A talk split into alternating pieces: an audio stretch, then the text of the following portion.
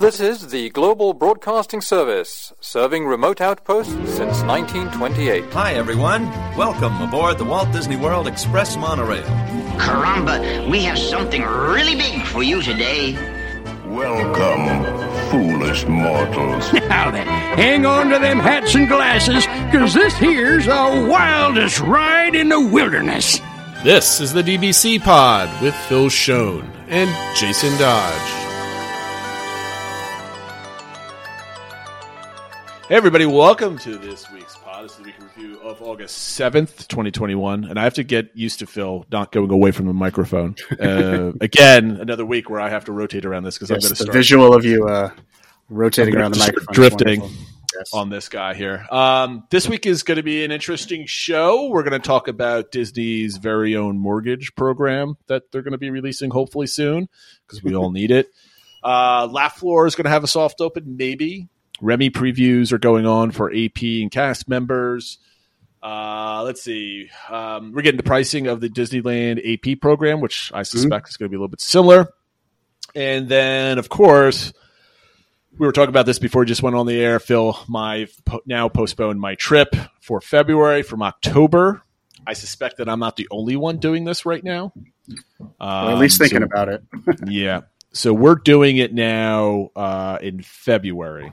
So there's some bonuses. Maybe we'll do a show where I can, we can start weighing the pros and cons of what does October versus February mean and Yeah. temperatures and all that other stuff. I think that might be interesting. I still don't know. I've never been down there in February, so it should be really cool. Uh, but we have, as everybody's watching, um, the young man in the center of the screen between Phil and I, Matt is on the show from the DCI Index. Matt, friend of the show. Welcome back, sir. Thank you for coming back on. Thanks. Glad to be here. So we're going to be rocking and rolling. The first thing of the week, as, as always, we're going to go and we're just going to show the DCI, and then, but the DBC expedition this week is, of course, DCI. We're going to do a deep dive. Matt's going to do a little bit of the behind. Uh, no, excuse me. He's filling in previous um, months, starting from when the parks reopened, leading up until when did we start, uh, Matt? Uh, the original DCI. Um, April. April was the April, first numbers so- we put out there. So we've got like what eight months to kind of basically backfill and see kind of the progression of the DCI over time, Yep. which, which I think is really awesome. So anyway, this week's DCI we're at sixty eight point sixteen, and man, I think we had like a one percent increase. You were talking about. I think I saw on Discord you were chatting about Yep. that. What was that primarily the uh, driver for that one? So yeah, we got Hall of Presidents back. Um, Yachtsman Steakhouse is back. Toledo's is back. Uh, Columbia Harbor House. So we've got some good quick service stuff in. I also did include Monsters Inc. Uh, Dan, uh, Laugh Floor. Ooh, I didn't realize back. that. Um, Okay. As well as Nine Dragons cool. reopened, even though they're not take, taking reservations yet, they're still um, they're still seating people now. So um, it's good to get some Epcot stuff back.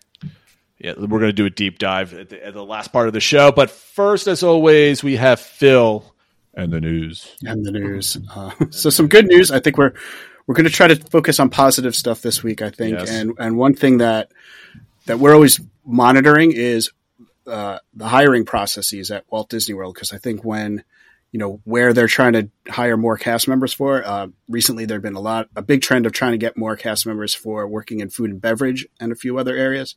But this week, it came out that they are looking to hire more monorail and Skyliner cast members. So, trying to uh, beef up the staff at some of those transportation methods. I guess they're feeling a little overworked there, or else perhaps it's going to correspond to you know maybe longer park hours coming. We saw that too. With they've they've announced some some of the park hours coming in the fall they've extended you know starting in october or i think a few days in september but then every day in october epcot's going to be opening at 10 in the morning instead of 11 so i think you know maybe that's That was the big change, right? Everything else seemed kind of usual time. yeah i mean every now and then when they, they extend the new hours it's like oh this park's open an hour later or something like that but the big kind of ch- change from how things have been operating is that epcot will be opening at 10 instead of the 11 that they've been doing of late um, the other interesting hiring thing is that they've been hiring more parking lot attendants, which people are hopeful will mean this also could portend the the uh, the trams are going to be coming back soon. Which you know, like I said, we're going to try to keep it positive, but that's one thing that I've been a little critical of Disney for now. I mean, they've been open for a while now. Attendance is getting up there. Those parking lots are starting to get full, and they still haven't been running the trams. So That's crazy to me. yeah. So I think hopefully that that the trams will be on their way soon. So you know, obviously there's always, you know, it's always good to see more hiring going on. We know for the, uh, in the food and beverage, they've been offering bonuses and stuff like that. So hopefully they can get some more people and get some good people and, and, and, build up some of that staff because it, it seems like the, uh, the crowds have been increasing faster than the, the cast member count has been. Which is increasing. amazing to me right now. Yeah. Um, mentioned just previously by Matt about Matt uh, Monsters Inc. Laugh Floor, which doesn't have the best acronym in the world. Um, uh, it was uh, it was announced that it's going to be opening on August 8th, which a little, I guess, peek behind the scenes is today, but it actually opened up several days early. Um, just kind of soft opened and was basically, well, we're open. Uh, I think on the 5th was the first day that it was reported. So it's good to see another attraction opening. Um, this is one, you know, again, where they're, you know, full seating and they have the interaction with the, for, for those of you that haven't done this attraction, I know it's not, not one everyone's done, but it's I've never done it. Yeah, it's it's a it's a pretty fun attraction. It's not like one of those like oh my god my trip's ruined if I don't do it, um, but I think it's a fun attraction where they use good technology uh, to have the animation similar to Turtle Talk with Crush, but in this case it's with uh, monsters from Monsters Inc. and how they can talk to the audience and they they uh, um, you can submit jokes beforehand that they might use them and that sort of thing. So th- it, it's it's a fun show and it's also a good kind of break in the hot weather. Know, got a lot of AC going in there and stuff like that. Be- before we get to the next topic, why don't you jump ahead to the other one that we might be doing some previews coming up in the next couple of weeks? Sure. So the next story uh, that I will now be talking about is that uh, another attraction that's opening soon. The official opening date is October 1st. However, it has been announced that there will be a number of previews for Remy's Ratatouille Adventure. Um, I think on our last episode we, we mentioned that cast members were going to get preview dates, which I thought was great. Uh, following that, it came out that DVC members would have preview opportunities, a handful of dates in September for that. Um, but then, kind of the big thing that came out was for annual pass holders, and that note just kind of went out and was like, "Yep, we're taking reservations now." And hopefully, you got the email or you got somebody to send you the link or whatever. But the good thing was, it was uh, for most of September. I mean, not every day, but like more than half the days in September, they they were going to have these previews, and they were like every hour on the hour. And so, as long as you kind of good. tried that morning, you know, when the note went out, I think pretty much everybody was able to, to get one that wanted to. Now, Hmm. some people didn't see the email and didn't and didn't get it until after, and they, they weren't able to get it, especially if they were looking for weekend dates. Seemed like the weekend dates went pretty quick. Um, but overall, you know, lots of previews. So I think this is going to be great. Similar to what the Universal did, I think, with Velocicoaster, where they had all those soft openings. So by the time the grand opening day came there, like pretty much everybody had already ridden it. Yeah, and there wasn't lines out the door for it. Right. Exactly. So, as somebody who's still planning on being there on October second, I hopefully hope this means it won't be quite the the madhouse that it would have been if that was literally the second day of operations for people. Yeah, for sure.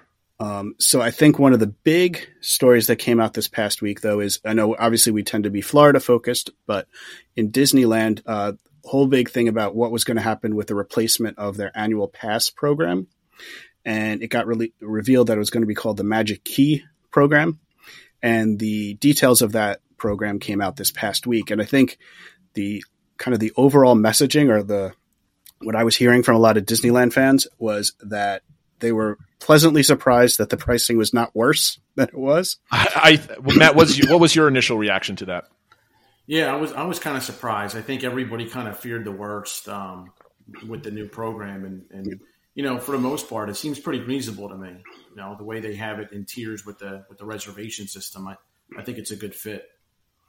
Yeah, that is one one key thing with it is they are keeping or they are going to have reservations similar to how Walt Disney World the annual pass holders have to make reservations. But what they did was depending on your level, you would get fewer or more reservations up to the top level, which they call their dream key, which you can make up to 6 reservations at a time, which I think for the Florida pass holders if you said you could have 6, that would make uh, them quite quite happy versus the current 3 that they're limited to now. Mm-hmm. And just to go through pricing, this top level, which basically, you know, you can get in every day of the year, no blackout dates, uh, is one thousand three hundred and ninety nine dollars. They are keeping the monthly program for California residents, so that comes out to one hundred and two dollars per month. So when you think about it, it's sort of less than the price of one ticket per month, um, and that gets you, you know, basically no blackout dates. Uh, goes down from there um, to nine forty nine for the next level, six forty nine, and then the lower le- lowest level is three ninety nine. Obviously, that will come with a lot of blackout dates. You know, you're not going to be able to get into a lot of the on weekends and things like that. Um, But when you think about it, if you're able to go to the dates that it's available, that that comes out to nineteen dollars a month to, to you know to go go to Disneyland. that's So pretty good. That's pretty good. One Well, thing let I, only- me ask you guys. I was going to say Matt. one thing I found interesting was the excessive uh, no show, uh, no show rule that they have, Mm-hmm. which is kind of interesting. They're you know they want people if you have a reservation to show up. But don't make Yeah. you know reservations that are wasted. You know they're really trying to quantify who's coming um, to be able to spread the crowds out. And I thought that was interesting. And I wonder if that is going to come to Disney World with their new. AP I'm pretty sure it's going to come to like their Florida locals pass. They're going to have a similar um, thing for that. I, I, I, I guarantee that. Uh, my question, you guys, if, if pricing like this comes about for Walt Disney World, what is your price point for getting an AP for your family? As um, we're all out of staters, we're all in the, the northeast area of the country. Yeah. So when we go down there, it's typically expensive, right? It's a flight, Mm-hmm. it's a couple days, that type of thing. Phil, you're you're doing like a little bit of a year at Disney, so you guys are going down. So you might actually have a need for an AP. That might be a good investment for you guys. Um, but what what is your breaking point? Because when you buy an annual pass, because I doubt they're going to have a monthly payment for No. out of state people. know. So you know, family of five, the ultimate, the old dream key would be fourteen hundred times five. So you're looking at Yeah. seven grand, right? So no one's dropping seven grand on on Yeah. tickets for a full year. That's tough. So what would be your price point to to dive in? You think? So I think if, if it's at that level, which is usually what it is for out of state for for for Walt Disney World, you had to have kind of that that platinum level pass. Mhm. It would be that we were planning on having at least two kind of full week trips, and that we were thinking that we could probably fit in a third. Um, you know, I think at That's that point it kind of makes more get into it. sense. Um, and then you get the the discounts and stuff like that. Especially if we were planning on staying on property for all of them to get the kind of the room discounts and things like that, and the merchandise discounts. I know in the past sometimes we've worked things where we would get one annual pass and then we would get Tables in Wonderland card, which I, I, no word if that's coming back. But especially if you had a large group, sometimes just with the discounts you could kind of make everything work out. But you know, if we're thinking about the you know a pass for all of us, it would be like two big trips and then thinking that we'd probably fit in a third. Um, that third one I think needs to be kind of on the radar to make it worthwhile.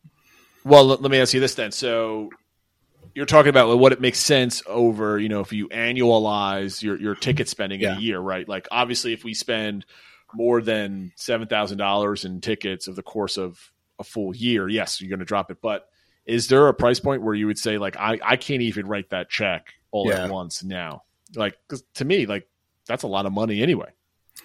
Yeah, that's a good point. I think that's probably we're probably getting there. I mean, to be honest, we we've never had annual passes for all of us, so I've never had to cut the seventy seven thousand dollar check or whatever. Yep. Um, so it would definitely have to be like, okay, this is what we're doing for our vacation fund for the year or two years, and kind of pre, you know, save up for it or whatever.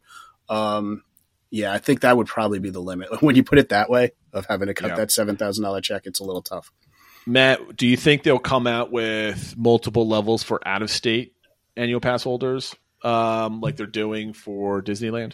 Yeah, it's possible. I mean, they were always different than, than the way Disneyland had it set up, and, and the APs are just completely different. Um, so, you know, it's definitely a lot more locals in Disneyland than than than you know than Disney World. So, you know, I, I could see them doing something. I mean, they're gonna, you know, they're gonna try to make it, uh, you know, um, financial, uh, you know, beneficial beneficial to them somehow. So, and, and I could see that, you know. So, you know, and for me, like you know, in terms of annual passes, and you guys have done the numbers before, right? You know, it's typically like the return on investment is was always like ten days, right? Ten or eleven days, maybe.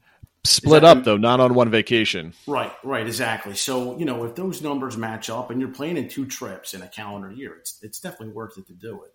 Um, so I'll be curious to see what the numbers are.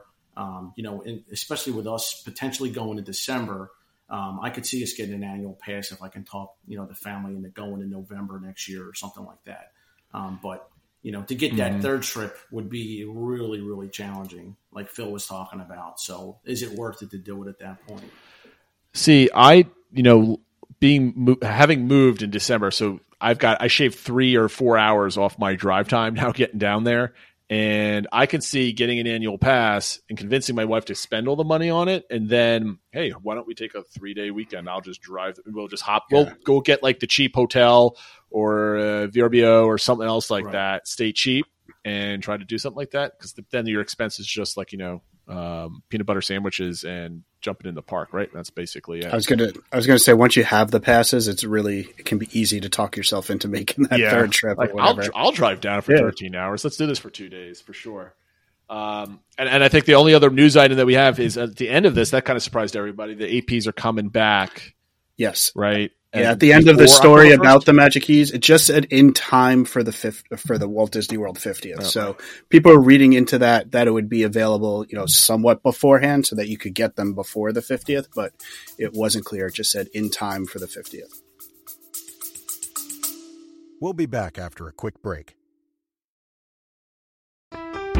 Blast off with Space Vacation the Musical as the Bloom family from the bright yellow planet takes a wild, weird, and wonderful intergalactic summer vacation. With original songs and stellar comedy, their trip goes delightfully haywire.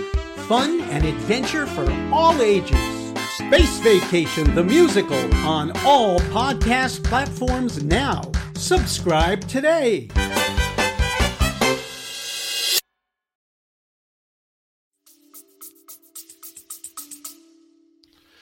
Which is nice. I just flashed everybody this, this screenshot for that. And then, oh, wait, did I forget? I think I have one more news item. Did I forget something? There's one in there just about that they've been there's been sites of them testing out the Walt Disney World Railroad. This makes me happy. And similarly, also the um, scaffolding or the the scrim that's been up over the Main Street train station has been coming down as well. So Mm-hmm. people are getting optimistic about what it could mean. Um, there had been work or, or reports before of track being spotted over by the Tron uh, Yep. work area. So people are hoping maybe they can try to get that tunnel up and get the track going. I mean, obviously Tron's not going to be open for the 50th, but as somebody It's going who to be up kind for of, my trip now in February. I, am, I hope, am I hoping too much for that? I, I wouldn't hold your breath, but uh, um, but as somebody you know you, who loves the history and loves the history of Walt and stuff like that, I, I really would like to hear the the train going around Yes. um, on the 50th birthday of, of his Florida even project. even if it's if like there's parked guests, somewhere, they could just Yeah. Even if they could just hear the whistle. That's all I want, right? yeah, Like, that's what I was saying. Like, even if they don't have the whole loop, maybe even they could have the characters come in and like have the train go off, and then maybe it just goes backwards out or something like that. I don't That'd know, cool. but yeah, hopefully there's some presence of the train for the 50th. And then you had a, in here this rumor, which I, I must admit I A hadn't seen. So if you want to cover this one, but about uh, I'm uh, testing, I guess some of the projections for the There- 50th. Third, there's, I have no meat to this. Somebody passed me a note and said that they saw Imagineers testing the full 50th projections on Tower of Terror uh, with music and dialogue. So there's going to be like a whole thing going on at Hollywood Studios for the 50th. So look forward to that. Hopefully, maybe we'll get some video from like a um, from Riviera or something like where you Mm. can potentially see it, where they're they're playing that music, similar to how they were testing like the um, Spaceship Earth and stuff Yeah. with some of the light lighting. So I didn't think they were going to have like a whole projection show, but maybe there is going to be something going on at. Uh, Yeah, I mean, they said there was going to be that beacon of light, right, or whatever it was going to be, but I didn't know that the word dialogue got me. It was Yes, something I wasn't expecting. I thought it was just going to be kind of, you know, just some images and lights and stuff like that, but nothing, not like a show. This sounds like a little bit more of a. It might a not show. be a show, but it may be like a, like a rotating basis where they kind of just do some fun things like every 15 minutes. Because I because there's really no room to stand around down that that way, and it's a big you know traffic jam if if there were too many people. So I don't think they could put on too big of a show. Well, they do like Um, Christmas projections on on Tower of Terror where they do kind of. It's like 15 minute long shows or whatever. Yeah, so. yeah, like something that's repeatable, Yeah. so people aren't jammed in there at one point every single day just to see. Sure. So I suspect it would be something like that. So That's we'll it. be on the lookout for that. But you know, it's exciting to see what's coming on the 50th. We're really not that. I, you know, we have our trip for the 50th, and I think this week I have to make my final payment. So it's a it'll be here sooner before th- than we know it. But um, that'll do it for the news. And a reminder of our social media accounts: Twitter at PodDBC, Instagram the DBC Podcast, Facebook DBC Pod, the YouTube channel, and the Discord server.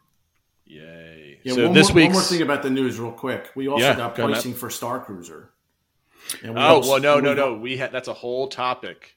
Where Okay. we uh, no that that we're gonna that's that's where the uh, mortgage payment comes into play. Am I- The joke, okay, I, I think the joke All went over Matt's head. That's all right. That's all right. Oh, Okay, gotcha. Okay, gotcha. probably Okay. should have said I, I that missed the I missed the pre-show because I came late, so maybe you guys are talking about. My apologies. All right, gotcha. No, no, no, no. That's fine because um, yes, the Star Cruiser came out with all their payments and information, and it's just uh, Now I get the more blew everybody away. Everybody's got It did go over everybody's got Everybody's got tweets and and shows about it, so we were going to give it some uh, extra attention as, a, as the cool. weekly topic.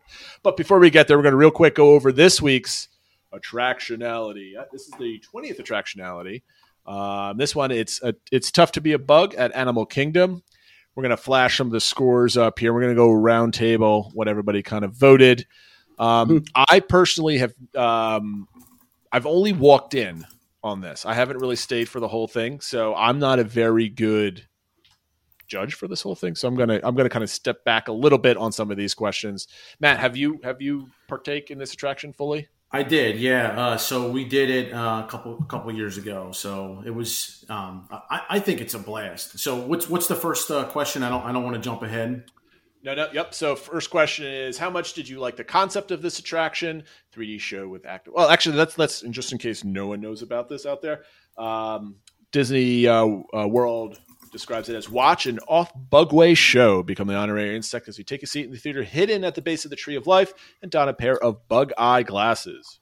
Enjoy a delightful 3D moving live show hosted by Flick, a lovable ant from A Bug's Life, and learn how insects survive in the wild. Uh, so yeah, so the first question was, how much do you like the concept of this attraction, um, Matt? What do you think? Yeah, you know what? I'm not sure if I voted, so this is a perfect time. I can I can give you some live results Yes. here. I, I would say I would give that a four, a four out of five.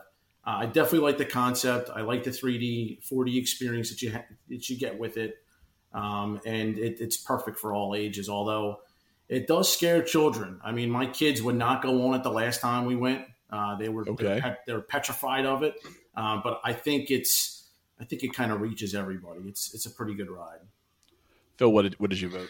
So I also gave it a four. Similar thoughts to what Matt Matt said. I think just the idea of using this technology around the insects or around a bug's life and how it.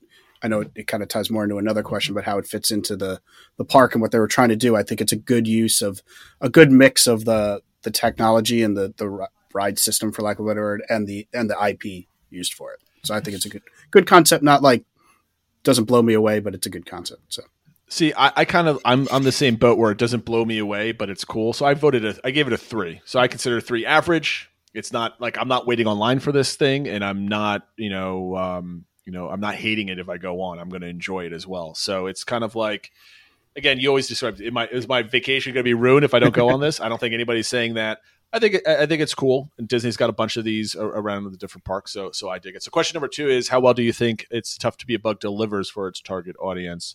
Um, I personally gave it a three because it's a fun, enjoyable ride, and I don't think it. You know, kids are clamoring to go back in there. And Matt, I think your your kids won't go back on it. So, um, how would you vote on this one, one through five?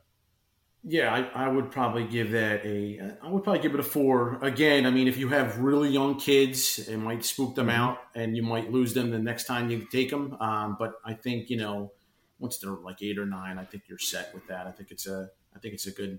I think it's perfect for for their age group.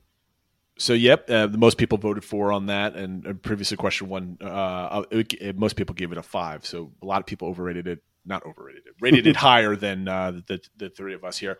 Uh, Phil, um, does it deliver? How, how do you score that?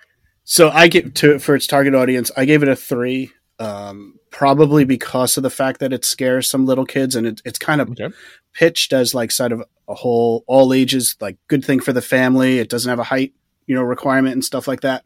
But then you get in there, and there are some moments in the dark when things happen. So I think it's I don't know, like I guess it's uh, some of my crying. So where, where if if kids wind up crying from it, it's hard for me to give it a too high of a score. So I gave it a I gave it a three. We'll be back after a quick break. Hey, parents. Yeah, you. Are you looking for a podcast your kids will really love? Well, we made one just for you. And for us. As genuine, all natural kids ourselves, we know what makes a fun and interesting podcast. So we decided to make it ourselves. Every show is packed with interviews, stories, and on the ground reporting. We have interviewed everyone from scientists to Grammy Award winning musicians to NFL quarterbacks. Listen to Wild Interest wherever you get your podcasts. and and, and I get I gave it a three. Um, again, this kind of ties into my conversation probably with question number four, so I'll save this comment for that. Um, you know, I, I think I just because it, it's just the opportunity cost. What else could they have done with this area? So um, does it deliver? Yeah, it is. Uh, the question number question number three um, is how much do you personally enjoy? It's tough to be a bug. Matt, do you, do you personally enjoy it? Where do you, where do you rate Yeah. this thing? I would do it every time, you know, especially if All my right, kids my kids weren't petrified. Because it's always a low wait. I mean, it's always a five ten minute wait, and you know, especially in Animal Kingdom, there's not a ton of attractions there, so it's nice to just be able to do something you can walk on, and and you know, get in the AC because it's typically a hot park. So um, I, I I definitely enjoyed. it. I'd give it out a five. Ooh, Oh, there you go. You're, wow. you're, you're among the few at five. Ha- Phil, how did you rate it? I gave this one a three as well. I think it's I like it when we do it, but it's also uh, you know I was thinking back on it. I can't even remember the last time we've done it. It was definitely a Yep. few years ago. And when I'm sort of mapping out our day at Animal Kingdom, that never makes the plans. Right? It's kind of one of those where oh Yeah. we have nothing else to do. We're kind of in the area. Anybody want to go do it? Type thing. So that's why I gave it a three. there. But um, Last last time I went, I f- totally forgot that it was there. like everything on um, Discovery Island, Yeah. I always tend to forget that that it's there. I I you know I I tipped a score and I, I gave it a three as well. I mean, mo- it's weighted towards three, three and a half, four because that's where the bulk of the people Yeah. that voted for it. Um, and I and I gave I just just given it a three only because of it's just a, a theater show, right? So Mhm. it's got some cool elements to it, but um, again, you know, I guess it's just a. I guess you know what I, I'm going to take this back. I think all parks need people eaters like that. Oh, we yeah. always complain about capacity, and they're just launching e-ticket attractions left and right. Parks need those E and D They and do. C and B attractions. I think they need those fillers that suck people up. So um, I, I, it's. I'm not going to hate it for what it is. I think it's you know it's just a cool thing. Like Yep. it's like right in the middle for me. Uh, question number four is the question I always like talking about in these shows because I think I can always design these parks better than everybody else that works for WDI. Question four is how well do you think it's tough to be a bug fits into Discovery Island and Animal Kingdom? Matt, do you do you think it fits where it's supposed to be, or Definitely what are a five. Definitely a five. I mean, I love the use of that IP there. I think it's perfect, and you Mm-hmm. know, Bugs Life doesn't really have a presence at all anymore. So besides that attraction, I know they had they had a land in Disneyland that's gone. Um, so I think it's I think it's a perfect fit for it, and and I love the fact that it's in the tree, the tree of life. So. Yep. What What do you think, Phil? So I gave it a four, although now that I'm thinking about it, you know, I, I think it the fit could could be a five, so maybe it was a high four for me. I don't know. Um, but I think physically also the fact that they put it at the base of the tree and you kind of like to walk there, you walk past all the sculptures in the tree Yep. and stuff like that. So I think physically it's a really great in a really great spot. Um, so I don't know. I mean, I think learning about the bugs, it's done really well. So I don't know why I gave it a four. Probably should have given it a five. I think it does fit really well into uh, Animal Kingdom. I gave it a four because I always make sure I walk that path Mm-hmm. regardless when I'm in Animal Kingdom as I'm passing because I think it's awesome kind of getting it up close and, and, and personal with it. Um, I mean, part of me wants to rate it at the four or five mark because it, it really does just fit right Mhm. there. Um, and then, but part of me also is like, I want if he had more money, like what could it actually be? Like there could be a really cool attraction in the Tree of Life, right? Mhm. Um, not talking like roller coaster, but maybe something different Like a but spaceship that's just Earth me thing? being picky. Yeah, exactly. Right, some kind of dark ride. I don't know, but uh, that goes up into the tree. But yeah, I gave I gave it a four, and I have I have a, uh, a Animal Kingdom was the first park I've been to as an adult at Walt Disney World with my kids, and we were walking uh, towards Africa, and I have a picture in my uh, skinny shirt that with my brother-in-law, and we're we're taking side by side pics with uh, Flick as he was walking around, and I and I I just have that memory of it. So I I'm, a- I have like a soft spot for um, that that movie and that that character. Um, by the way, I wore the same shirt yesterday. I've been losing weight, boys. So Uh-oh. I'm, I'm Way to getting go. good. So I, I could actually fit into a, a shirt that I, I wore like six years ago. it was it was wonderful. Um, and that's it. That's for attract uh, attractionality number twenty this week, which was which was really fun. Thanks to Adam, uh, aka Castastone. Uh, we got to have him back on, Phil. Yeah. I think soon. That's a good idea. Um, okay, so we're going to track uh, transition now to. Um, actually, you know what? Let's do this. Uh, we kind of ha- I I talked about it. Would you put anything else in this space? And if you if you had to choose to like pick something else, what would you? What kind of attraction or, or IP would you throw in here or idea, Matt? I mean, uh, I would leave it. With, I, I like the Bugs Life IP in there. I mean, the only other one that could come to You're not changing.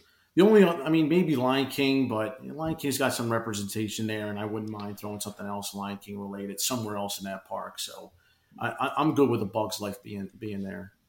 Oh, we, we got it. We well, you did rank five, so like you know, you're ready. What Phil? What you mean? You ranked it a four, so there's a spot maybe for you to fit something. Yeah, Anything I mean- coming to mind.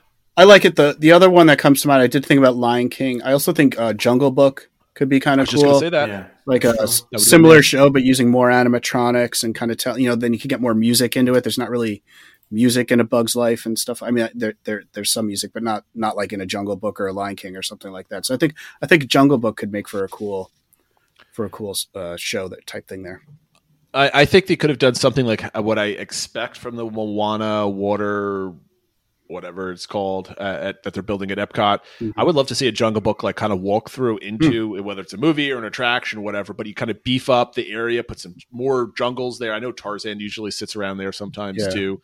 And maybe get like uh, some animatronics and pipe in that music and kind of do like a little mini land type of thing. where Yeah. Be able to hear the music from outside of it and kind of draw you in, that type of thing. Um, I think that would have been really cool. So, all right, cool, good, good recommendations. Uh, okay, so here's the topic of the week that Matt spoiled our. That's not a surprise. I'm just kidding. Um, we got big news this week with the Galactic Star Cruiser, um, including some sample pricing and uh, itinerary, and then that what's led everybody to believe or ask, like, is Disney getting a little bit too expensive for the average Joe? Yeah, well, So, um, Phil, let's go over first some of the some of this stuff here. What do I have here on my screen? I'm gonna I'm gonna pull up uh, the Parks blog. Um, they have a really cool, I, I guess, trailer that I think of everybody's seen already a little bit, and then you could kind of go on. They have a whole different website for this where Mhm. it's basically you know start planning your voyage and you're everybody's seeing it on screen right now they got highlights they've got dining start planning prepare for for for launch let's talk about the pricing and then see what we get for that pricing. Okay. so i'm going to show uh let's see if i could find the pricing. I had brought it up and oh there's the itinerary. Bear with me everybody. Sorry. I've got the wrong got the wrong pricing here. Okay. So anyway um it's rather expensive. Phil what what what did you think of it? Yeah, so- i'm going to find them here So there are standard rooms and suites as well. Uh, the standard cabins sleep four to five passengers. The suites sleep up to four, but you have a separate living room and that sort of thing. There's also the Grand Captain Suite that looks like comes with a butler or something like that. I don't know, but I'm not even going to pretend to. I think that's one of those things. If you have to ask how much it is, you can't afford it. Um, Yes. So what they released in this information is the sample standard cabin rate. So not for the suite or anything like that, but for the standard cabin. it. it's now on screen Okay. And uh, also keep in mind these are for departures the end of they're saying for the end of August, beginning of September, which is typically a lower cost time to go. So this isn't, you know, this is probably about the cheapest the pricing is going to be. So if you are looking for a, you know, a spring break or something like that, it's going to be quite a bit more than this. no But it's not uh, a spring break kind of uh, trip So, um, so if you only have, you know, I think we've talked about in the past that this is sort of cruise pricing. It's pr- very much set up like a cruise where it's not just a room. It's you kind of pay per person because it covers your food and things like that. So that's why if there's more people in the room, it's a little bit cheaper versus um, only using you know a room for two people. But so for the two people, if you go, keep in mind this is a two night experience. Your two nights will cost you uh, just about twelve hundred dollars per person per night, or For around forty eight hundred dollars in total.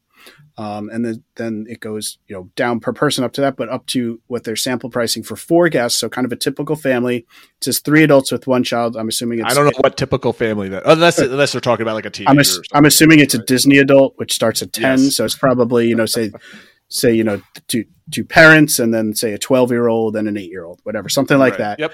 Um, and that would be around seven hundred and fifty dollars per guest per night, or just shy of six grand.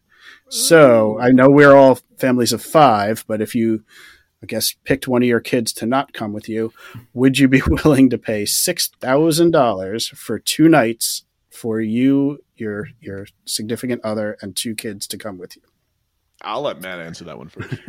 Well, guys, I got to be honest, man. Like, I'm gonna have a different take from both of you guys on this one. That's fine. Um, Wait, are you are you? I can't remember. Are you a giant Star Wars nerd like I am? Oh, big time, big time. Okay.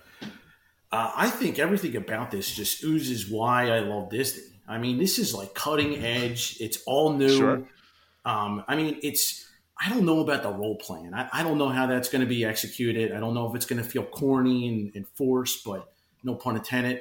Uh, but I, I, I think it sounds awesome, and you know, I'm willing. Oh, absolutely. I'm willing to pony up the money for it. Um, you know, just Ooh, good. I'm know, glad. I'm glad you're you're on here to have that point of view. Good. You know, so I mean, I don't know if I'll do it next year or the year after, but you know, unless the reviews are awful, um, you know, this is definitely something I want to do. It's on my bucket list. Um, I'm a family of four, by the way, Phil. So it makes Oh. it a little it makes it a little Okay, bit easier for me. Um, but um, yeah, I mean, the the pricing's crazy, but this, I mean, there's going to be nothing else like this. I mean, I I can't think of anything. I mean, can you guys think of a themed experience like this? I mean, you guys did Nope. Rise Rise of the Resistance, right? And the, the level of immerse, immersiveness that's in that attraction, just multiply that by a hundred, and that's what you're getting with this experience. Is it worth five grand for two days, whatever? I, I don't know, but I'm curious. I'm very curious about it. Well, uh, let me let me put this in perspective. I would never spend that much money on two days, especially looking at the itinerary of of, of what's going on there. Um, I agree Like, with like for me. I mean, like I, I don't even know if you could fit five people. I think I did mention that there was a The- cabin for five, right, Phil? The, the standard rooms actually fit four to five people. So they have different. They have um. Right. The standard room is a queen size bed, two bunks, and then it has a pull down as well. Let, let me, let me ask you this, Phil. Uh, before you pay, you, you chunk down uh, what- what is probably about close to seven thousand dollars after taxes for this. Mhm. Would you would you go to the Star Cruiser or would you buy annual passes for your whole family? It's obviously very different experiences, Yes. I, and I think when you, I think that's the tough part, right? I mean, I Mhm. think, I part of me feels like Matt, right? Like I, I'm really intrigued Oh, by it. I absolutely would want to do it. I just, I just don't know if I could pull the trigger on that much. You know, it's just, it, it, it and I think maybe at someday we could. I think part of it that hurts is like my kids like Star Wars, but they're not. You know, I'm kind of the one that would most want to do it, and they would kind of just go along with me. yeah, Whereas I think if like I had one kid that was like really into Star Wars and like this was their birthday present or something like that, maybe it'd be easier to swing. Um, Yep. So I don't know. I mean, I think if if I if I, I just have to rearrange the budget from like so many other vacations where we'd be doing this instead of our regular vacation wherever we're vacationing that year or somewhere like that, and you're kind of oh yeah. doing that trade off for two days versus a week somewhere else. And so I don't know. Maybe maybe if the reviews come in and they say it's amazing and it doesn't matter, you know, if you want to do it a lot, you don't want it, it's totally worth it. Everything's amazing. Then maybe I'll I'll talk myself into it. I'm kind of I- feel like I'm kind of middle of the road where it where it's like I, I'm intrigued by it. I just wish it was about twenty percent cheaper. Well, I Oh, think, like if you twenty to fifty percent Yeah. cheaper. I mean, if you have an annual pass, you know what you do is you do like a split stay. You do this for two, and you stay at like Pop Century for five days after that, and that's kind of how you can you can make it work from a financial perspective. But um, Maybe. you know, I just just the type of technology they're putting in, and and you know, just you can be able to interact with Rey and Kylo Ren and stuff. It's it's gonna be it's gonna be crazy. I, I can't wait to hear the reviews on it. Yeah, I think Yeah, I just well, every uh, time I, I look think about it, it sounds I'm really intrigued by it, and I want to do it, but I don't know if I'm like desperate to do it, and I kind of feel like the price point is it, you have Mhm. to be like really, at least for me, with the uh, the level of funds that we have, it would have to be something that I'm like dying to do, and I don't know if I'm dying to do it. See, none of my kids are huge Star Wars fans because they they became Marvel people, obviously. So I mean, the last three movies weren't the best ones in the world, so that, that didn't really capture their imagination. And um, you know, but the I mean, the, the he's got my son's got Darth Vader costumes. My daughter has a Rey costume, so they they, they dig the characters, right? They they like the story. Um, I'm gonna have to show. Do we? We're gonna have to do like a Star Wars marathon or something um, sometime over the, the the winter, just to kind of see if they can you know catch lightning in a bottle. I grew up watching these videos. Like my mom, if I was bouncing around the walls, my mom would put in Star Wars, and I would be quiet for like two hours. So that that that was my babysitter as my mom was um, cooking dinner in the other room. Um, so let's go over the itinerary, right? So I, I'm with you, Phil. Um, if I, my kids were like, if this was like a Marvel thing, um, that would make it a little bit juicier because I know my son and my daughter would like really love this. And I know, But, and uh, obviously it's comparing Disney to Universal, but if they ever did like a Harry Potter one of these, oh, of my course. my older daughter would would be all over that. So and and before we get, we're, I'm gonna I'm gonna go right to the itinerary after this. Um, the other other thing that I think Disney was probably going to do if they're going to build another one of these things, if these become successful at this price point, you Mhm. know there's going to be a princess castle Yeah. experience where you're, you got the ballroom, you're dancing, and all that other stuff. Oh, yeah. you know that's definitely happening. Um, and then that's what might I might might have to cave in for. but again, I'm not like six thousand. I got to get a lot richer or or something where six grand is going to be like a once in a lifetime type of thing, and I, it doesn't burn as much. But I think that's the big, and I don't know if we're jumping ahead here, but I think that's the big question is how many people out there are like Matt or like, or just people that have the available money to do it. Now it's a smallish hotel, hotel. There's only about a hundred rooms, but are there going to be people that day after day, because a two day thing, like time after time. And if, uh, if you've done it once, are you going to pay seven grand again to do it again? So hmm. I'm really interested to see, uh, like, I'm sure right away, there's plenty of people that are going to want to do it and have the funds and will do it. But a year from now, two years from now, how is it going to be? And do they adapt it? And maybe they say, okay, well, people don't have seven grand, but maybe they have, you know, two grand where they can come for a day or something like that. Well, maybe you know? they'll have like special pricing or discounts, Yeah. like Disney always does, to try to fill this up. Because if this doesn't fill up, you know they're going to try to get people to go Yeah. in. So Mhm. I'm most interested in if we get occupancy rates and all this other stuff for wh- however we can figure that Yeah. out going through. Like, is there's this in high demand? Um, it should be interesting. Okay, let's go over the itinerary. Here, I'm going to pop it on the screen. One of the things that jumps off the page to me is you arrive day one at one o'clock in the afternoon, and you're booted out right after breakfast on day Yeah. three. Yeah. So this is not this is not even a two day event. This is No. a um, this is a day and a half, right? You're not even you're not even eating lunch the day you arrive there. You've you're already fed. You're hopping on. So let let's and that, to me that's the one thing that's like why would you spend all this money when you're not even getting like a two full days? Like I would have liked this. Like you come in at like let's say middle afternoon, evening, like six o'clock, and kind of do start for dinner type of thing. Or you, maybe they build an experience where you go to a Star Wars restaurant that's kind of off property a little bit or something that's not part, and then you get moved into it um, and take off or, or whatever the experience might be. Um, but you get, I would want to have like two full days. So like on day three, you're leaving like after dinner or something else like that, and you know, or, or maybe, maybe the, you throw in you know a night at another hotel where you can kind of stay and then go on your day. I don't know. That's how I would have kind of planned for it, but maybe there's enough people that have um, time to do this. Okay, so the day one, you get there at one o'clock. Uh, launch pod to Star Cruiser. It's one fifteen to one thirty. The one thing is everything's down to like thirty minute marks, right? Yeah. There's no chunks of time. That's what a lot of people are talking about. Like, so does this mean I have to follow? And, and this is just a sample schedule, which are Yeah. assuming there'll be other ones. But like, a lot of people are like, I just kind of want to explore the ship. Like, there's no like free time really on here No. to kind of like do what you want. It's very scheduled. So you get you get a half hour of ship orientation, a half hour of light refreshments, whatever that means, uh, a half hour of sabacc lessons. Okay, so I, I don't know if anybody's ever taken classes in anything, Matt, but have you ever have you ever been able to file into a room, have an instructor come in and then teach you something, and then file out all within thirty minutes? Has that ever happened anywhere, Uh, especially that's with kids? Pretty, that's pretty ambitious. That's Uh, pretty I- you know. I, I don't know. Yeah, I mean, it definitely needs some work. This itinerary, but it's their first, it's their first draft, so I'll, I'll give them the benefit of the doubt here. No, you know what? It just feels like an intern wrote down some random Yeah. like type of activities and like put like sabacc thirty minutes. Then you as soon as you as soon as you leave sabacc, you're, you're mustering right, so you're doing something.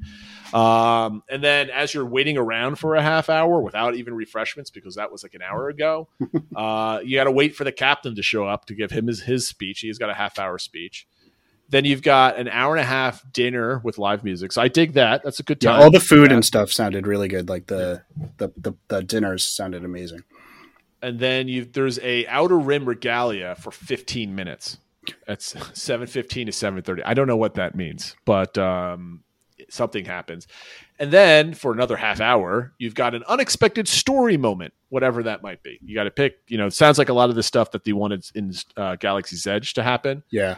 But here's the thing. So we're gonna we, we have this story element, And then the next day, you have another story element. Um, I'm going to show this on the screen. So they have story element 7:30 to 8 o'clock, and then the next day you have one from 9:30 to 9:50, so 20 minutes of story elements, and then later that evening 7:30 to 8:45, which is a hour and 15 minutes, which is great. So my point is, what are you paying for when you're going? I, I want story elements all day long right? So maybe there's a lot of you know droids walking around and people in costumes. Yeah, I mean that's what they said was more whatever. like casual interactions and stuff. I guess these are the more where you have to pick if you're going to be on the the Jedi side or the First Order side or whatever. I think that's what these story that the specific story moment ones are. So, I mean, like, here's the thing. Okay, so you get you. Let's say you choose two different things: join an elite smuggling ring or hide a stowaway. So, there's not that many people. So you have what 100 rooms, right? Mhm. Was it 100 rooms? So Yeah. you've got. Let's say it's full. So you've got 100 times, let's say three. So you have 300 people in this Yeah. thing, right? So not full capacity, not like the least amount with two people in every room. Does like 100 people decide to go hide a stowaway somewhere and then another 100 people? Like, that's not fun. That's just kind of like, um, I'm, I'm assuming thinking these of- are just examples, and there's actually a lot more things. And I also think I they're hope so. They'll be staggered. So like, well, some people have their unexpected story moment at seven thirty. Other people have theirs at seven. Other people have theirs at eight. Yeah. So it's like, It's a good point. you know, so I think it'll be more smaller groups that you kind of get split up into. Yeah, so that might make the ship more alive if there's story Yeah. elements going throughout the day. You see people dashing around. I just hope it's not all the same type of stuff. Yeah. So like, oh, there's somebody hiding a stowaway. Up there's somebody hiding a stowaway, and you're like, okay, this is boring. Let's say you're slotted for like the eight o'clock slot. You've already seen this happen like five times with your outer rim regalia. Uh, they got bridge training at for 45 minutes, which I think is cool. It's like the first thing that's now 45 minutes long your first day, and then and they showed a, uh, a picture of that, um, which sounded pretty cool. Like there's all like the, you just get to push all the buttons and see all the screens. And like like that looks like that's going to be really really fun and kind of really immersive. I think. Yeah, I mean, you're going to And be then- a ship that's constantly moving too. It's gonna- it's going to be pretty wild. I mean, yeah, I don't think they're. I don't think this is going to be Camp Star Wars, where like when you have a 15 minute craft uh, activity and you're moving on. The only other thing, like the next day, is similar to all this stuff, different stuff, except that um, right after your story element, you go in to do Smuggler's Run, lunch at Docking Bay Seven. Uh, you go back to the Star Cruiser, and you kind of do this. There's I guess just mentioned before that story moment. Obviously, a breakfast, Rise and of then, the Resistance, and then you excuse take the the shuttle to Batuu, and then you get on Rise of the in this sample one. So, I guess it's one way to pay for a uh, a boarding group for Rise. of the So- Resistance. well. Here's one thing I didn't realize. Yeah, exactly. Six thousand dollar boarding rise. And no uh, park ticket. reservation needed. yeah, exactly. So here, here's one thing I didn't I didn't notice, Phil, when I first saw this is you go into the parks first thing in the morning after Mhm. breakfast. You do rise, you do your story moment, you do Smuggler's Run, you get lunch, and you go back. Yep. Right. So your whole morning is basically a day at Galaxy's Edge. Yep. To me, I mean, we knew this was happening.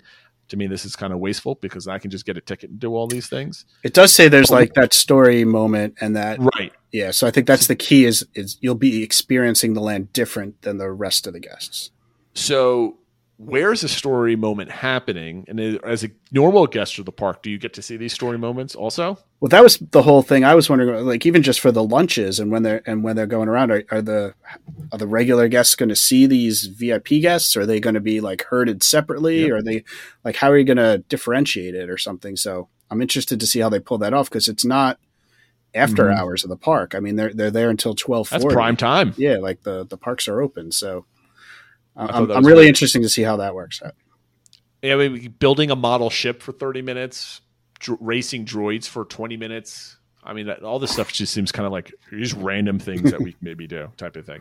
I'm sure this is going to be fleshed out in a lot Yeah. better as it's as it's and maybe going. it is these are just Having fun. options you know like I'm, I'm trying to think of like when i was on my disney cruise like the there's multiple things going on at one Mhm. time that you could pick or you could pick to not do any of them right You just rest and relax so i don't know if that's what this will be too and this is just like well this is what this person picked type thing or Yes. whatever or exactly how it'll be but I suspect it's going to be like you're spending six thousand dollars. It better not be like sitting in a room somewhere, you know, putting a Lego droid together. I'm like, I, I, I just want to sit out in the lobby and just see stuff happening, right? Yeah, That's- That's exactly. what most people want to do, right?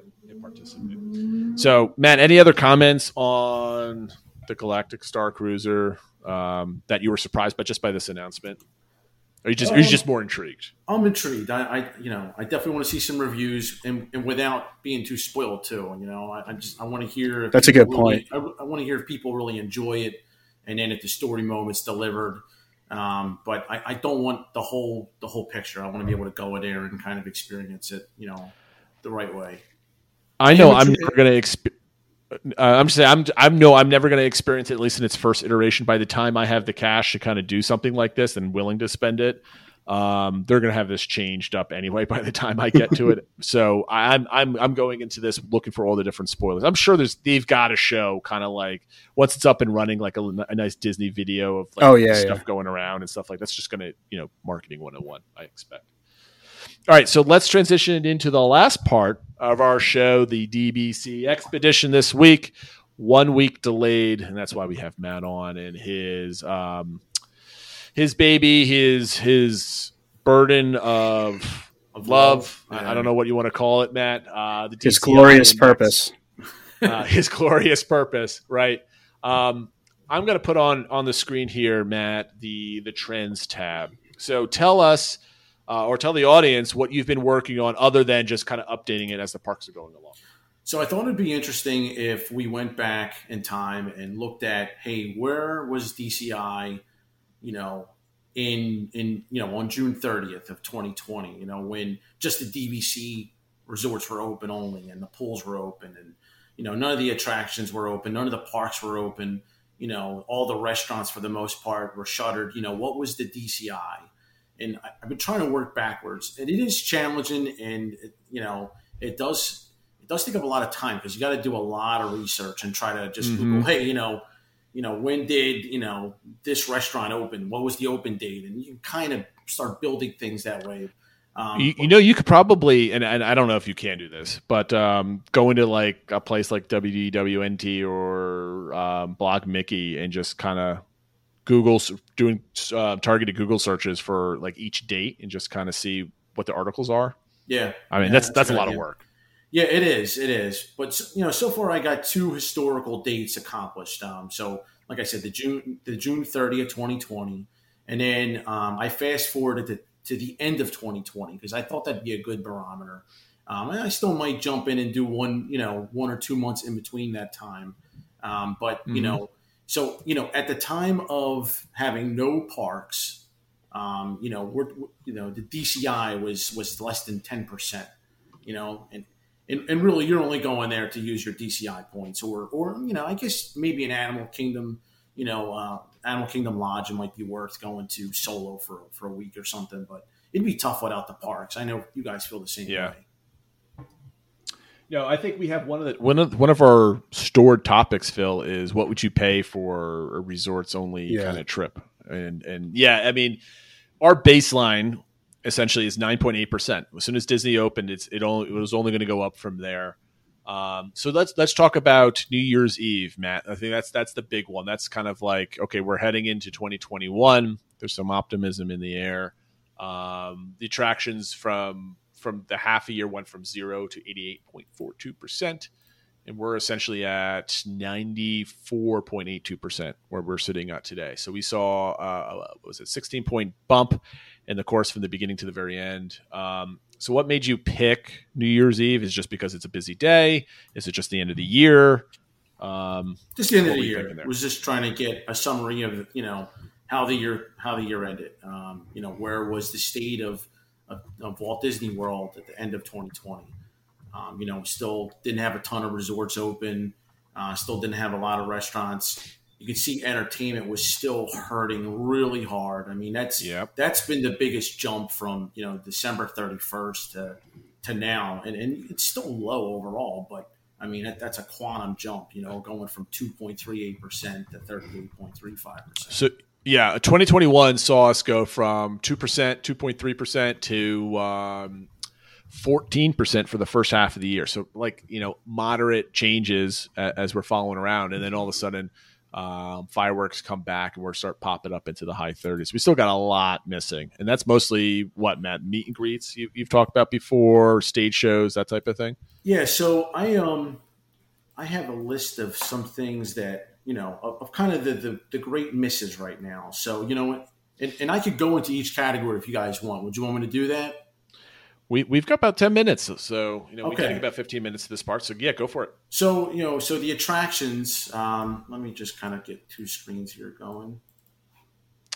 The, the man with the master plan, essentially the spreadsheets. Yeah, exactly. He's got he's got this work. So Phil, what seeing these numbers, were you Yeah. surprised by the work he's done for like the June and the uh, December dates, or was that kind of like what you were expecting? I think I've seen some of them before, so it's probably around what I was expecting. But it does kind of, Mm-hmm. it's really nice to see. Uh, nice is probably the wrong word to talk about anything COVID related, but it's neat to see the uh, kind of just the progression and how it went, and kind of when there were points of jumping up and just you know from what such a low point that we started from. Um, I also think it's interesting to see how Matt did all the waiting and kind of you know because I know from early on, Matt, you're always saying like, look, if you're someone who goes to the park to ride rides, like you you probably be happy earlier on than the people that go for entertainment and kind of more of those kind of Disney feels type things where you know if the, if your kids can't do meet and greets, what's the point of going type thing. So um, I think that's that's always important too, knowing that obviously I, you know you asked us, you, you kind of pulled everyone for how how how things should be weighted, so it was a little bit of a, a group sense consensus, but um, it still also is came down to how how how these things were weighted. So that's something always to keep in mind. Yeah, absolutely. You know, so attractions, I mean, they're in a good spot, and, and like you said, they they've been there since since they opened. That was the first priority that they did, and they were able to do it safely. You know, with the social distancing and and, and the mask wearing, so that that kind of worked out well for them. Um, and that's kind of had a slow and steady climb. Um, you know, and you know, for the most part, what we're missing is like Typhoon Lagoon, and that's it. I mean, you know, Hall of Presidents is back. Um, you know, Turtle Talk with Crush is coming back. We got Monsters back. Um, there's certain things like the Boneyard still not still not going. You know, I'm sure that's coming soon. Um, so you know, attractions is in a good spot. Um, you know, the um, the Enchanted Tales with Belle. You know, that's that's going to wait for a while. I would think when meet and greets come back, you know, that would that would return. But for the most part, um, feel pretty good about attractions. And then entertainment, you know, you know, there's still a lot of heavy hitters that are missing. I mean, you know, there's no Fantasmic, there's no, you know, Star Wars Galactic Spectacular. Um, you know, Rivers of Light is done, right? So there's no nighttime entertainment at even playing in Animal Kingdom. You know, we're still missing a flagship parade. You know, there's no festival Yeah. of fantasy running. Um, you know, It's big. you know, all meet and greets, all of them. You know, I mean, they're they're doing some socially distance. I don't know how they're how are they doing it in Disneyland. It's still kind of a it's it's a little bit more organized there, right? But they're still not Mhm. hugging the characters, correct? Correct. It's the Yeah. same like like distant thing, and obviously they they added a whole bunch of new characters with uh, Avengers Campus and stuff like that. But even there, they're doing a show or they're up on a ledge or whatever. It's it's not all distance. Yeah, yeah. nobody's nobody's hugging anybody. Right. You know, so in most of the theater shows, I mean, we got Beauty and the Beast live on stage coming back, which is kind of interesting because a lot of people predicted that thing was going extinct, right? Um, you know, Finding Nemo, the musical, and Indiana Jones. I mean, we're it's crickets from those two, those theater shows. Mermaid. Voyager, the Little Mermaid, right? And then Streetmosphere stuff is still way down. So that's why entertainment's only, you know, where it's at, 38.35%. You got all the Disney Junior stuff too, which is crickets as well. Exactly, exactly. So that's got ways to go. Mhm. Um, you know, and you know, so moving on to dining. So dining is dining's getting there. Um, you know, seventy two point eight three percent. You know, we still have some signatures closed. You know, like the Monsieur Paul's and the Flying Fish. You know, we did just get Yachtsman Steakhouse, which is nice. Uh, Victoria and Alberts, you would think has got to be coming soon, but it's closed. Uh, Jiko and um, you know some others. You know, and, and who would have thought that Citricos would have been the first signature restaurant to open since September of 2020? You know, that was kind of a surprise. Um, so you know, it's it's definitely moving in the right direction. You know, and, and then from the quick service front, you know, um, most of the the higher tier higher tier quick service restaurants have reopened. You know, with the exception of Tangerine Cafe, which is kind of like it's kind of open, but it's kind of not. You know, it's it's operating as a food and wine booth. Um, you know, we did just have Columbia Harbor House reopen, so that was a real popular one. So we're, we're definitely getting there. Um, and in, in the lounges from dining, you know, we finally got. Well, let me let me jump in there One second, Matt. Yeah, uh, Phil, we, were, we talked about Harbor House last week and how I've never eaten there before. Um, I was listening to the Disney Dish, and apparently, according to all their metrics, that's one of the most popular, highly rated quick service uh, places Yeah. at Magic Kingdom, which surprised me because I never really thought about it. I mean, I, I didn't, you know, not think about it, but it was just like, you know, I think it's one of those things too. Surprised The me. The people that go there go there because they want the food that's offered there, so they like it, right? So it's Mm-hmm. whereas something like you know Cosmic Rays, you're going there because okay, well, I guess I got stuff my kids will eat or whatever. So I think so. That's why I'm not surprised the the ratings are high for Columbia House Harbor because I think the people that go Mhm. there are, are, are going there for a reason. Absolutely. So, Matt, we interrupted you. You were about to hop on to resorts, I would imagine, right? Yeah, so you know, resorts, you know, we have reopening dates for all of them. So, you know, that should definitely start climbing up. I mean, but you have to remember that it's not just resorts. We I have bubble perks built into resorts. So, you know, Oh, things well, like the you fa- you know, fast pass 60 days and and the advanced dining um, you know, reservations at 180 days. Those things are still gone and I don't know if they're coming back. Um, They're you not. know, so, you know, but we did get some transportation back. We got the Epcot monorail back, which is nice. Um, Yep. And, you know, the boats to Disney Springs, hopefully they'll come back when Port Orleans opens up in October. That's that's the big hope. Um, so, you know, things are definitely moving in the right direction in resorts. Um, so, so feel pretty good about that. Uh, the paid events. So, you know, we obviously got the two after hours parties, you know, the Halloween party and the, and the Christmas party, but we're still missing some of the other after hours events that was in effect. Yep. You, know, and I, I was always waiting for something at, at Hollywood Studios to develop, especially with Galaxy's Edge. I know they did they did run one for Toy Story Land, um, and I was hoping they would do something for Galaxy's Edge, and maybe that's still on the on the plate at some point. But you know, we're missing all the dessert parties, and and I'll, I'll be I'll be honest with you guys, I'm really shocked on that. I thought they'd be back by now, so that that really must be a labor issue. Um, you know, Well, I mean, I, I think I think once you, I think we'll definitely start seeing them again once the Christmas and Halloween parties kind of roll through into the new year, and they've got nothing to make after hour money. So they're like, okay, we, we're going to do some dessert parties at this point. Well, how how fleshed out they will be, I, who knows? But um, I, I don't think there's a space for them. I think they're they're getting the uh, the labor ready for the for the the um because those the, those parties start within the next couple weeks, right? Two weeks. Uh, Boo Bash Forget what the next- first date this is. Tuesday coming up. There you go. Next in a couple days. I think the Yeah, they've already been up for uh, that. yeah they've been putting out the Hall- Hallow- Halloween decorations already already out Right, on yeah. Main Street. I, And I stuff. totally forgot how early. I know they put the decorations out early. I forgot how how fast the parties start. But um, I, I suspect we'll see dessert parties right after Christmas uh, comes and goes. Oh, and we lost my camera for whatever reason. I'm gonna switch out there. Bear with me, you guys. That was weird. Okay, I think I'm back. Um, so the other other thing that I, I want to talk about is um, Matt. I wanted to bring up if they go to paid fast passes. Does Hmm. does that get put into paid events or seasonals type stuff in your category? That would probably go down. I mean, I don't know. It's a good question. Is it is it just for on resort guests? You know, and if it is, then it would be some type of bubble perk bonus. Um, Okay. It would probably go in the resort bucket, but maybe not if anybody can get it. So you're right. I got some work to, to figure out there, Jason. I'm, What, where did I'm you not sure. put the what, what once it finally comes in? Where would you put the deluxe access to parks late at night? Where does that go? So right now I have that um, in resorts. I haven't factored that in yet because I'm waiting for more specifics about it. And we Mm-hmm. would just know that it's the, what is it, the Monday and Wednesday right now is I think Monday is Magic Kingdom and Wednesday is Epcot. I might have that Right. flipped. Um, and that's just for the first couple weeks of October. But um, you know, if you if you read some of the rumors from from the good sources, um, you know, they say that it's not a complete list and that the other parks are planned. Uh, so I'll be waiting to see what they're doing with Hollywood Studios and Animal Kingdom.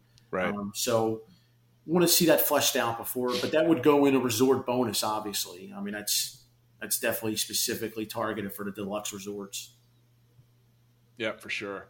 Um, I, I don't think we really need to talk about Disney Springs. It's been pretty consistent since it's open. It's only kind of bumped up because I guess a couple different restaurants opened over time, right? Yeah, I mean like NBA Experience. I don't know when that's coming back, and there's a couple like bar type of things that are. Has anybody missed it? No, I don't think so. You know, and the other the other thing is Bibbidi Bobbidi Boutique. I thought that'd be back. Oh. So right, yep. That's at Disney Springs and Magic Kingdom, and I think at the Poly. I think, or no, uh, is it the Grand Floridian? One of the one of those resorts has something like that. Um, but um, Similar, yeah. Yeah. So Yeah, I'm, I'm waiting on that too, but I, I think you know, I think the Delta kind of kind of screwed up stuff a little bit on where we were going. Yeah, well, for sure. Um, the last last question I have, or maybe it's the last request I have for DCI, I would love to see where the parks were mid July when every you know people started coming and going to the parks. So I forget when the parks opened. Like was it July 14th or 15th, somewhere mid month? I think it's around that. Yeah. Uh, my sister was there a couple about a week after opening, and um, she loved it. So I, I, I think that's that's that's an interesting point, Matt. If we can if we can get like a couple days after or the day that everything opened, yeah, sure, as a comparison, I think that'd be cool, and we can kind of come on and discuss that type Absolutely. of thing uh, yeah, down the road. We could put that together. Okay, well, that's our DBC expedition of this week. Matt giving us the rundown and basically the update, like what's to come, how do we can get this back up. I'm really curious to see in a year from now or whenever um, everything's over and hopefully everybody's vaccinated at that point. People decide to love thy neighbor and take care of everybody's health. That um, where Disney is once they're now full go for you know the future. They've got all yeah. the new attractions, Tron, Guardians. They've got uh, the paid Fast Pass stuff that they're that they're coming into place. The new annual passes, and then um, uh, things like the kites and stuff like that from Animal Kingdom, and what, all the different things that they're adding and they've taken away. Where do we? I can't wait to see where do we shake up so Disney 2023 versus Disney 2019. Like, are we still in a deficit? Have we gone over? And I'd be really curious how you weight a lot of those things, Matt. So um, I, I, hope I hope you I hope your uh, passion for this burns for another year and a half or something else like that, and you can keep going. So we can at least keep some kind of historical tracking of this type of stuff. I think it's I think this is a historical document that you're putting together right now. It's great. Yep. Yeah, definitely. And I mean, I'm still optimistic too that we're not going to go backwards, you know. So we're not going to start removing components. And you know, I kind of had that worry a little bit, but I, I think we're I think they're just going to kind of plow through, and you know, we're going to get through this. Yep. We are. I, I, I, totally agree. Uh, very good optimism, and I, if, if if if anything, everything's delayed a couple months before everything gets rocking again. Um, and then with that, we're going to go into our DBC recommends for this week. This one's mine. Um, with my uh, change of plans going from October to February for my trip, normally you would have to cancel everything, rebook everything, get on the phone, transfer your deposit, or make a new one, and wait for your other ones to come back. Because I have two reservations tied together, and um, instead of having to do all that, track all that stuff down, I shot an email to my travel agent and I said, I want to change from this to this. Okay, where do you want to stay? I want to stay here. Done. I'm now working on it. And that's all I had to do. Um, and for those out there that, um, in case you don't know, because my sister has never used a travel agent before, and she's an expert DVC member, right? So she she knows everything inside and out. Um, you don't have to pay anything extra. And if you find a travel agent that's charging you more than the uh, the cost from Disney, don't go with them because they're probably doing something different. There's plenty of excellent travel agents out there that um, the, all they do is they, they help you plan and change all this stuff. So my, I recommend, even if you are the Uber planner like I am or like Phil is, get a travel agent. All maybe all you have to do is they just book the trip for you, and then you just do everything yep. everything else exactly the way you do it now. You do your own park reservations, uh, whatever the fast passes come in, the ADRs, everything else like that. You do on your own. Now, if you want them to do it, they, they will certainly do that for you as well. Just when you find a travel agency, and we're not going to recommend one on the show. But if you have a travel agent and you email them and they do not get back to you within 24 hours or even 12 hours of an email, go find another travel agent. Find one that's going to respond to you within a couple hours of any inquiry, even if it's just like, I'll get to you in a moment. Um, I'll, I'll, do this tomorrow. You, are looking for somebody that's extremely communicative, and um, that's the only recommendation I have. And the one I have um, that I booked through is I emailed her randomly this morning, and literally an hour later, she responded with where do you want to go, what dates, and all this other stuff, and everything was processed within a couple hours. Um, I'm still waiting for the confirmation of the change and all that type of stuff, but um, get a travel agent. Um, that being said, guys, we're now over as we usually are. Phil, we're seven minutes over the hour. Um, guys, thank you for listening. I hope you enjoy the uh, expedition with Matt going over the DCI. Links are on every single one of our show notes, so it's always there. And uh, have a great week, everybody, and take care. See you next week. Bye, everyone.